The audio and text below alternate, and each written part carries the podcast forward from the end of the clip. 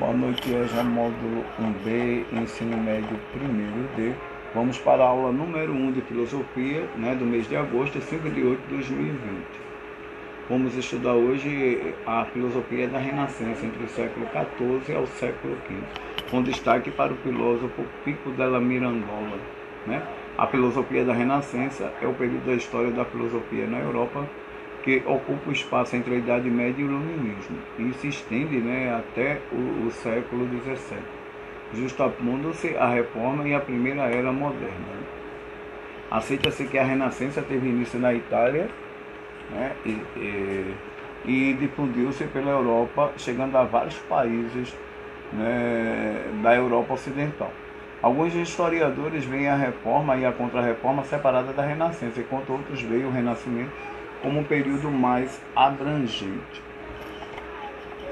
O Renascimento é descrito frequentemente como a revitalização de métodos clássicos da Europa medieval, a busca do naturalismo substituindo o estilismo na arte, a emergência da matemática atrelada à filosofia. Os pontos de partida considerados importantes são a expansão do comércio com a China e a Índia, a técnica da impressão, nessa época é criada a imprensa por Gutenberg, a reinvenção da aprendizagem, o grego foi estudado, novamente na Itália do século XIV, e em 1462 uma academia platônica foi fundada em Florença por Cosimo de Médici.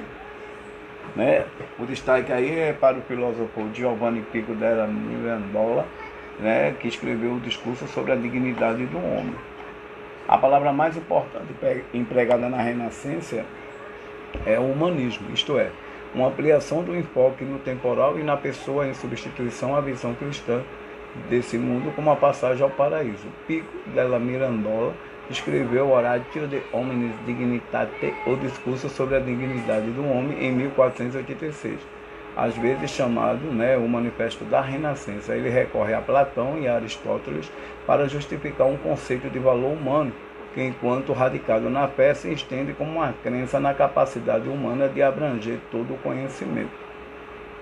Não só Pico della Mirandola, mas também o próprio Nicolau Maquiavel se destacou na filosofia política, e mais tarde o próprio Nicolau vai ser um dos maiores defensores da centralização política na Itália, e com aquele livro famoso chamado O Príncipe. Também é destaque para Nicolau Maquiavel, que nós vamos ver na próxima aula, quando ele apresenta uma proposta de centralização política para a Itália e se torna um dos maiores defensores da política absolutista. No exercício, vocês vão responder como você pode conceituar ou definir a filosofia da Renascença do século XIV ao XVI. 2. Quais são os elementos da filosofia da Renascença? 3. Que fatos caracterizaram o período da filosofia da Renascença? 4. Como é descrito esse renascimento e que academia filosófica foi fundada nesse período?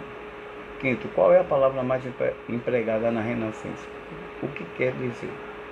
Quem é considerado o filósofo mais importante e a obra? E quais filósofos ele recorre em sua produção filosófica? A aula é bem rápidazinha, estou acabando. Coloque o exercício no caderno. Lembre-se que agora nós teremos uma semana de exercício, e possivelmente na próxima semana vocês vão me entregar esse exercício via privado ou por e-mail, que eu vou colocar lá no grupo dos senhores da turma. A aula está acabando, boa noite. Faça os exercícios que vocês dependem dessa produção para obter as notas dos senhores no futuro. Boa noite.